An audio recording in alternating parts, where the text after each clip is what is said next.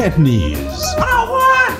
你好，香港、澳门、大陆。 Cantonese Class 101. Hey everyone, welcome back. Today Nicole and I are going to expound on something very near and dear to Cantonese hearts. Yes, the wonderful art of Cantonese characters. In Cantonese, they are also known as Hanzi. Now the good thing about this is that you don't know learning Cantonese was actually going to be an art class. Yes, Cantonese characters are a form of art and such an important part of our language and culture. And when we are talking about Cantonese characters, we are referring to the traditional Chinese characters. And Chinese is the oldest written language in the world today. It has been continuously used for over 3,000 years. What other language has that kind of history? Yes, there are examples of written Chinese dating from 1500 to 950 BC on bones and turtle shells and things. That's right, they were called oracle bones, and they were used for divination, right?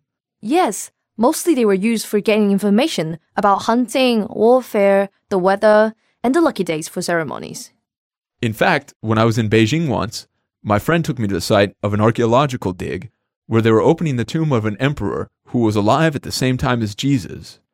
And looking at some of the artifacts, I could actually read what was on them. Yes, it's really amazing how they've been preserved.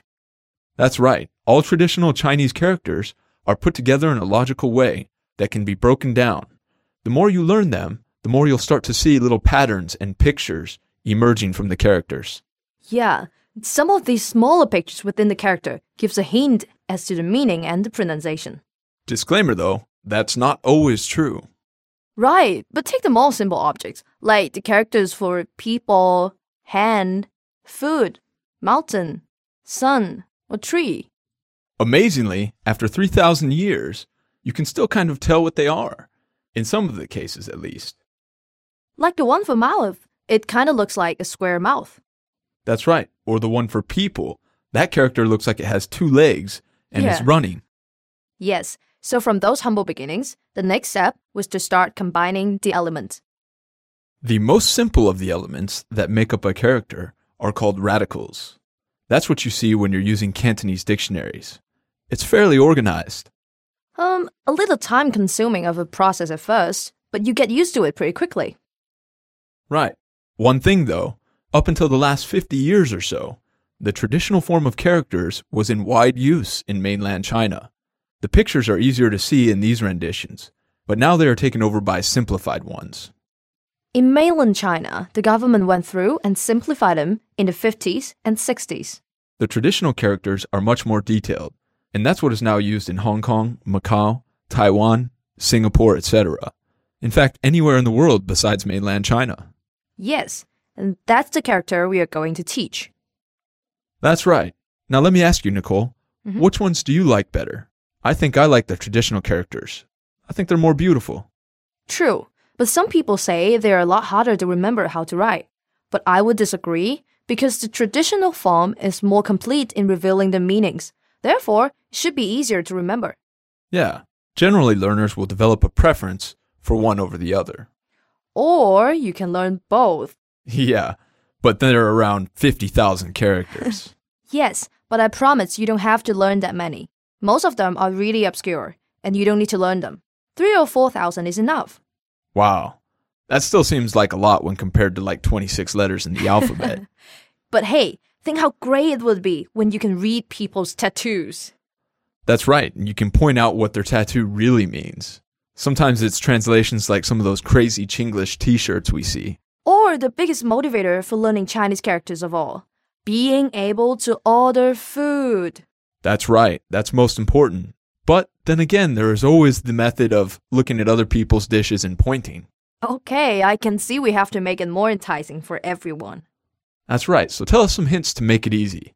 Lie to us if you have to. Okay, another hint about Cantonese characters is that Cantonese verbs and adjectives generally consist of one character or syllable, but nouns often consist of two, three, or more characters or syllables. Which is going to be important for you to know, because when Cantonese is written on the page, there are no spaces between characters. and the characters which make up compound words are not grouped together. So when you're reading Cantonese, you not only have to work out what the characters mean and how to pronounce them, but also which characters belong together.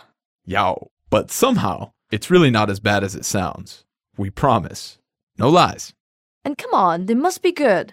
After all, the Japanese, Koreans, and even Vietnamese use Cantonese characters at one point. Okay, so they're all nice pictures and everything. But don't worry, you will not be forced to sound out mouths and little running men all the time.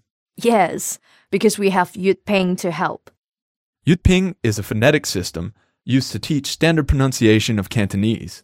It's the same phonetics you see for Cantonese names in newspapers and stuffs. All those ngs and zs. Yes, and it's one way to enter Cantonese characters on computers too. If you aren't familiar with Jyutping yet, you can head to the website, CantoneseClass101.com, where we have a lot of different resources that tell you much more about this fantastic romanization system. Yes, Cantonese syllables are compounds of initials and finals. Yes, unlike in European languages, initials and finals, not consonants and vowels, are the fundamental elements that make up a word in Jyutping. Nearly each Cantonese syllable can be spelled with one initial followed by one final.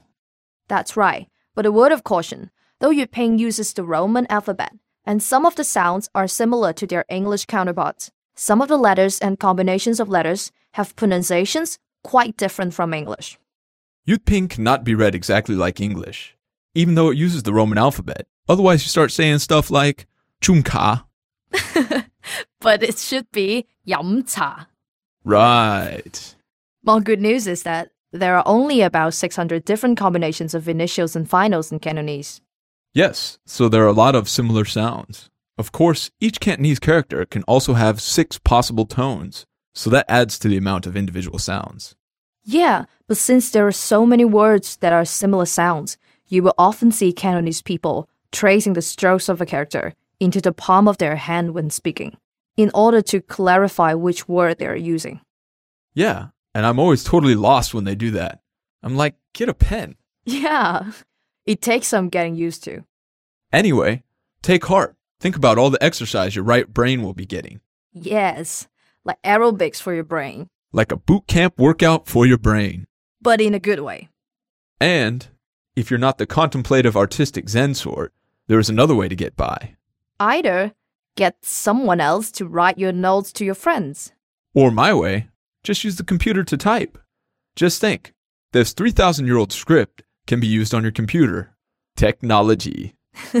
So remember, Cantonese characters are not as hard as you might think. And a lot of people really enjoy learning them. So come on in and learn with us here at CantoneseClass101.com.